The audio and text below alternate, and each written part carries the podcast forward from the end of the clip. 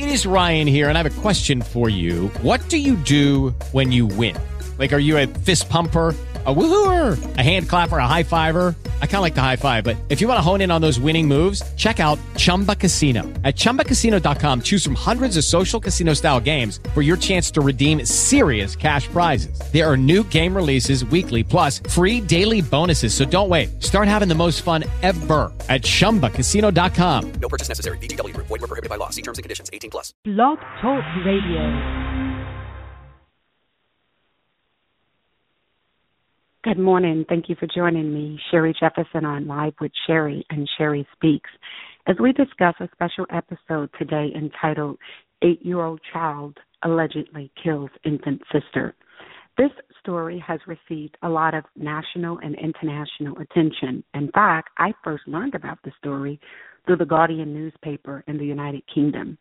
So, that being said, one of the things I noticed as I reviewed and researched the information that has currently been made available through various networks, newspapers, and online bloggers, if you will, who are very reputable, I say shall say, is that no one seems to be focused upon the mental state of an eight year old.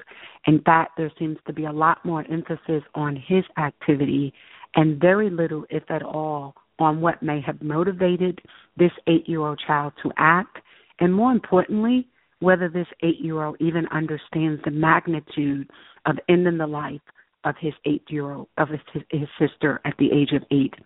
And some of the things I would like to discuss when I return is comparing and contrasting the nation's attention to the murder and execution of a nine year old child, Tyshawn Lee, in Chicago, and that of an eight year old boy child in Alabama who's now accused of murder, and evaluating the different extremes and whether or not one plays a critical role in how we as a nation, the other, will be back.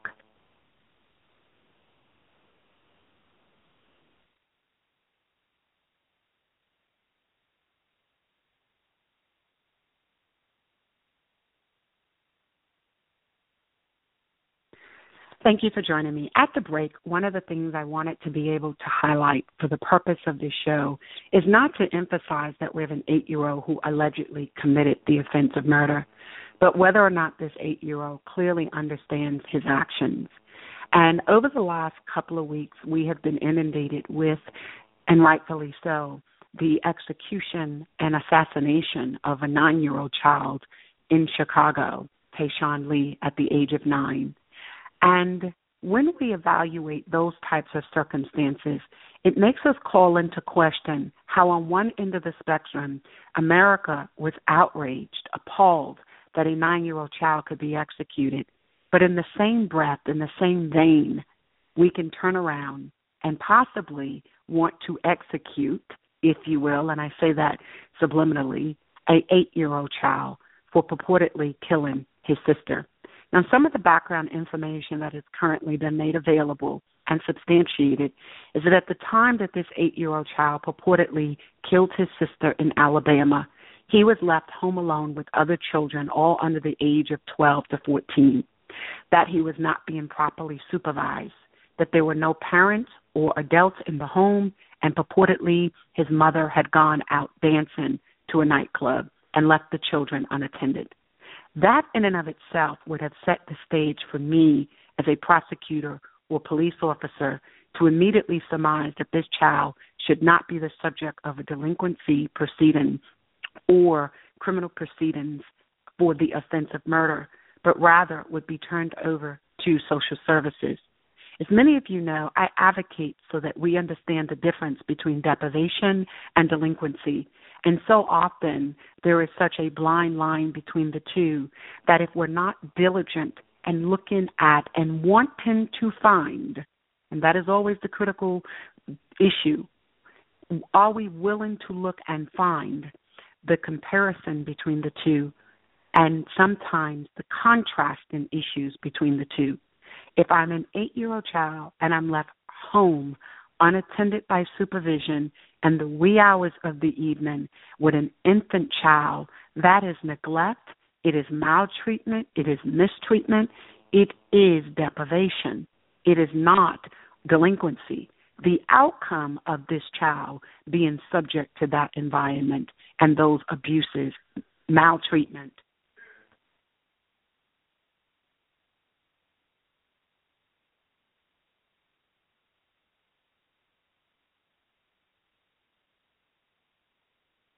maltreatment and mistreatment is the fact that but for those circumstances, but for being placed in that type of environment, but for being deprived, there would not have been a delinquent act. Who leaves an eight year old child to care for and mind an infant child?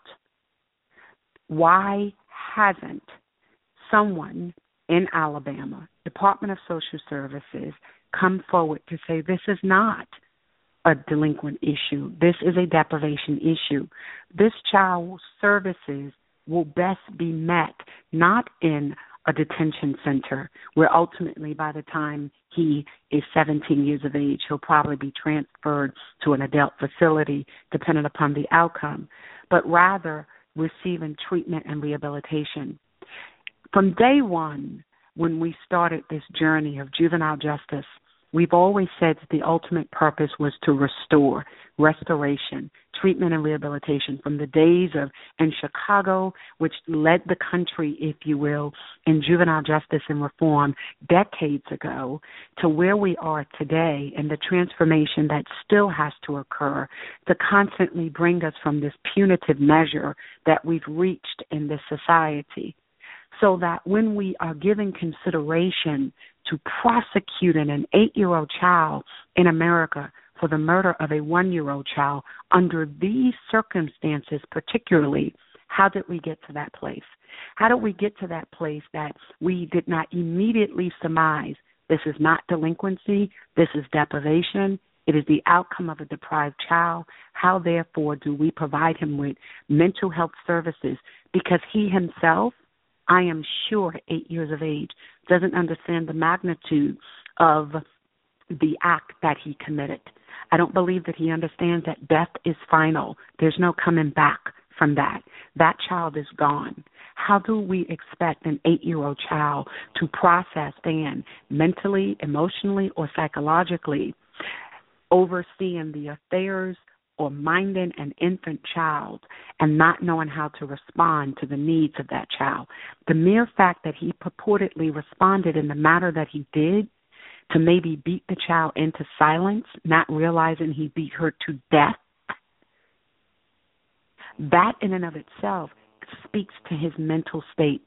The United States Supreme Court in this Roper's case uh, clearly set a standard for the United States practices of giving juveniles life without parole.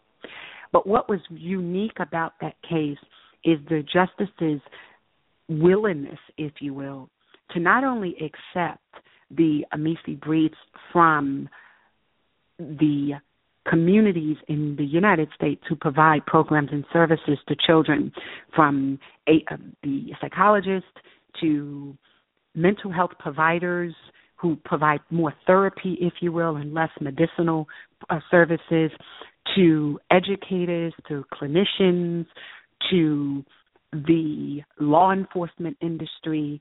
But it was their willingness to allow for the international community to provide briefs and for them to cross reference what the standards are in countries around the world and compare and contrast those standards and how they deal with children to that of how we in the quote unquote free world, free society, modern society in America is dealing.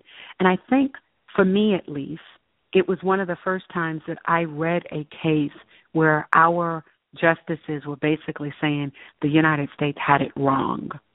And Justice Ginsburg, writing for the court, made some very clear statements in her position as it pertained to some of the arguments and what she wrote for the court, let me say it that way. And because there were some others who gave some very clear interpretations of what we should be looking for. And I said all that to say this When I look at the standards that were set in that case, I question how states like Alabama are still willing to prosecute children as young as eight years old for murder. And I respectfully have to ask myself whether or not local governments and local Supreme Courts respect, embrace, or rely upon decisions made by the United States Supreme Court. And I say that outside of the scope of this particular case because I am seeing more and more, particularly in the field of criminal justice, where from the days of writing um, Acevedo versus California and how to deal with traffic stops to just current cases presented by the Supreme Court, you look to the state courts and you're saying, well, the Supreme Court already wrote on this subject matter. Why are we revisiting this? Why are we having to revisit this?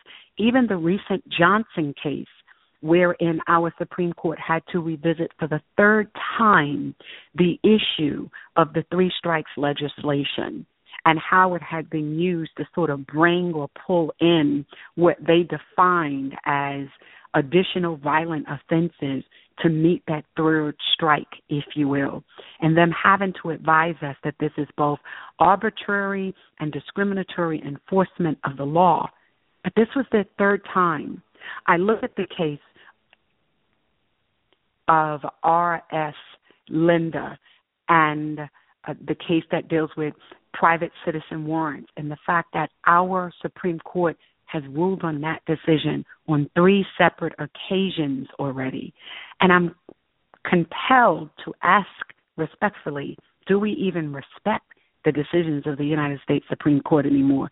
Are they still necessary? When you even look at the recent decision on same sex marriage and the decisions of local governments to literally defy the court's ruling, it's again, do we respect the decisions of the U.S. Supreme Court? Do we even need the United States Supreme Court if we're going to operate on a state by state basis? And so I said that to say this, to bring us back full circle. When an eight year old child in the United States of America, post Roper case, could be prosecuted or arrested on the offense of murder, we learned nothing from that brief. We learned nothing from the ruling in that decision. We've learned nothing as a society as to the mindset, mental, emotional, and psychological development of children. And it's although we have these organizations who are out here on the quote unquote front line, so they say, in the field, giving us white paper and research, using millions of dollars in nonprofit monies so that we can turn around and still have eight year old children in America charged with the offense of murder. We'll be back.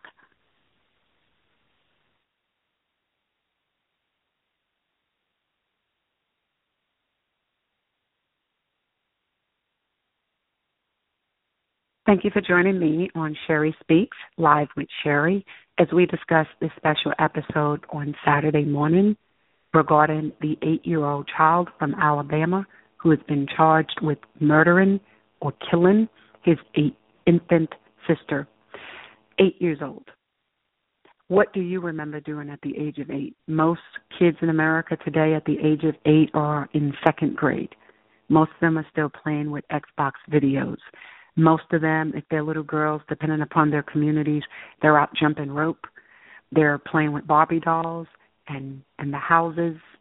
They're in a pretentious error, imaginary, and pretend. Not pretentious, excuse me, but in pre- imaginary and pretending to be other characters. They're personifying and taking on the life that they would like to have. And when I think of an eight year old who would be charged with murder, I look at it from two premises. One, the fact that I know, without ever having sat with this child, that he at the time did not understand the magnitude of his offense. Two, I then question why, if you're going to charge, which you should not, but just allow me to play angel's advocate, as I call it, not devil's advocate, why not consider manslaughter? Why murder? Murder speaks to malice, intention, deprave, this those elements don't meet the, an eight year old. Here you have an eight year old taking care of a child that is an infant. Again, playing angel's advocate. I don't want any child charged with murder. But the mindset of a prosecutor who would think to even charge him with all the other offenses, involuntary manslaughter, negligence, there are so many other criminal offenses but we're in this pro prosecutorial mentality. And when I think about justice reform and who's part of the equation, I look at many programs and services across the nation, and I am constrained to ask where are the prosecutors at the table? And I think so often than not, no one wants to do the right thing because, in essence, at the end of the day, the question is this what happens to my job if I don't have anyone else to prosecute? What happens to my job if I don't have anyone else to provide correctional services for? What happens to my job if I don't have a prison to maintain? And so there are so many variables that play into these decisions.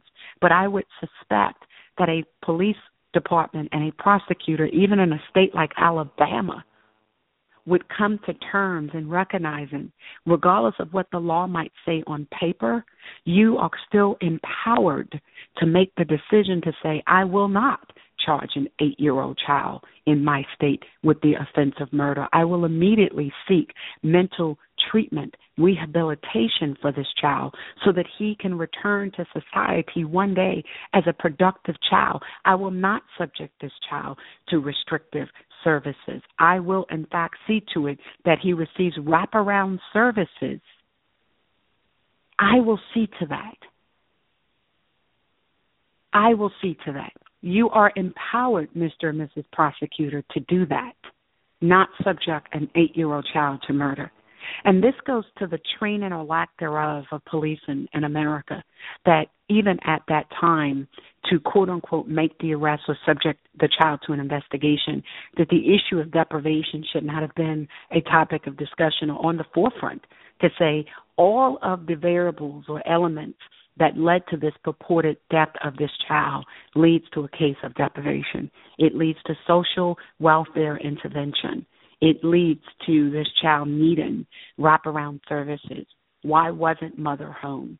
Why hasn't mother been charged? In any other segment of society, we as prosecutors, not me, but the the legal profession, those who are prosecutors, find a way to always bring in a conspirator, an aider, a better, a co-defendant. And here I've been reading and I'm saying, where along this line has mother been charged? Would you not be that person that's equally responsible? Yes, I'm familiar with the new charges that were recently brought about, but I tend to think that the fact that she was charged after the fact, I think it was only as a result of pressure from community advocates who had spoken up and the media. I don't think if it had been examined properly from the beginning that that child would have ever been charged. Again, the Roper case sets the stage for where this country was headed. That, if I stand to be corrected, is a 2005 case. So our court has spoke on that matter 10 years ago. And here we are today. Here we are today, and we still have to say to a state like Alabama that an eight year old child should not, cannot be charged, be considered, be subject to criminal charges for murder? Eight years old? We no longer tolerate children in America. We, and that's part of America's shame, and that is the greatest indictment against America. We no longer treat children in America like children. We have failed the children in America worse than any country like China, Cuba, and yet we are quick to hold all these other countries accountable and responsible for human rights violations, and yet our children don't have rights in this country. We say we're the voice of children, but many, and in many regards, we just play along with the program. I, I listen to all of the commentary as it pertains to how to address different issues from Tyshawn Lee's murder and uh, assassination and execution in Chicago to the murder charges against this eight year old and I ask myself, what is all the research for? if we're just going to keep doing whatever it is we need to do, we just keep lining our pockets, right? Those of you who receive all these federal, state, public, and private funding, you just continue to line your pockets. And now I guess you'll have some research on how he should be treated as a child charged with murder as opposed to advocating against him being charged at all. I'm just one lone voice in this big conversation, but I always will do my best to make my voice heard. And I just feel it is a disgrace. It is America's shame that we are and we have not recognized the errors of our ways and that we have moved so much from reformatory rehabilitation and treatment to penalizing. And yet, while we have these conversations of mass incarceration and reentry, it appears to me that we're doing more and more every single day to find reasons, ways to incarcerate, to make the arrest, to attach these collateral consequences. It amazes me that Alabama will say, because of the age of this child, we're not able to show you his face or give you his name. But in the same breath, in the same token, we can charge him, and he's still that same eight year old who would not otherwise qualify to have his name or his photo displayed publicly. But I can still charge you. It's like states around the country that at 16 and 17 you're an adult, but you're not old enough to vote, but you are old enough to be charged with a crime, but you're not old enough to vote. You 16 and 17 years of age, you are old enough to be charged as an adult for purposes of criminalization, but you're not old enough to vote, enter into contract, participate in the armed services, but I can charge you as an adult in many jurisdictions in this country, 16 and 17 years of age. You are an adult for that purpose and that purpose only. I have been saying for a decade now, even in the proposal that I have written, it was more than a decade, but a decade since I did the publication, that we need to change the age to 21 in some jurisdictions and 25 necessarily. No one wants to do that. How do we speak reform, reentry? I would like any person who's honest with him or herself, who is 25, 35, or 45, or 55, to reflect back 10 years of your life and say, at 55, I did this, and I'm now 65, and I would have never done that. At 35, I did this, and if I have to look back, I would have never done that. There are so many of us who can go back over things we've done in our life, past judgments, misjudgments. And so for an eight year old, we don't even give him the benefit of the doubt. We've made the decision. And here's the thing even now, if they were to say we're not going to charge him, even now, because his life matters, right? There's been no protest. How do we charge this eight year old? Even now, the scars are already there. And I'm more concerned that prior to even getting this young child counseling to understand the magnitude of the murder of his sister, the killing of his sister would be more of appropriate word than murder, excuse me. He's charged with murder. That he didn't even get counseling. Did anyone even sit him down to give him any type of mental counseling and services? Do we even understand his competency level?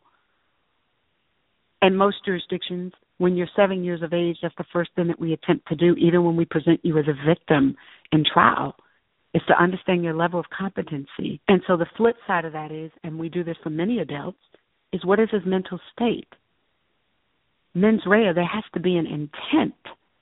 Actus reus, mens reus. Remember, these were things we learned generically as we pursue these JD degrees. And so it always went to causation and intent. Does an eight year old understand that when he's trying to silence an infant child and there's no adult supervision in the home, and God only knows what other type of deprivation this child and these children were subject to, does he even understand that maybe a simple hit to that little child's face or head could, in fact, kill her, murder her. There are adults who do not understand their strength.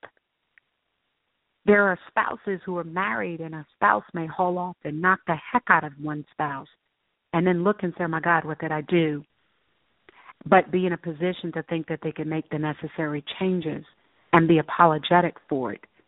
Here, what we say to this child is one strike, that's it. We're not even going to look to the who, what, when, where's, and whys. We're not going to attempt to find a correlation between deprivation and delinquency. No more than America is willing to examine a poverty to prison pipeline, a sexual abuse to prison pipeline, aka prostitution to abuse pipeline. No one's willing to look at the school to prison pipeline. For almost 20 years, organizations have been subject to federal, state, public, and private funding to produce white paper. But your white paper, your research means nothing at the end of the day if it's not attainable, if it's not usable, and if people aren't benefiting from it. And if 10 to 20 years later the same cause and effect is transpiring, then there needs to be something said about the monies and how they're directed, and maybe they need to be diverted to other programs and service providers. For those who are making a living off of producing white paper at the expense of private sectors given funding to do it, you have a responsibility here to be on the front line to address an eight year old child in America being charged with murder. Thank you for joining me on Live with Sherry as we discuss today's episode. I should have entitled this America's Shame, the greatest indictment against America. It's its failure to give rights to children. Thank you. Have a blessed day and have a blessed weekend.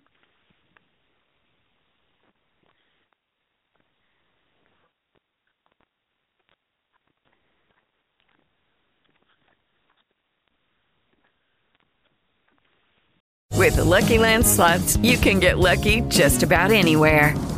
This is your captain speaking. Uh, we've got clear runway and the weather's fine, but we're just going to circle up here a while and uh, get lucky.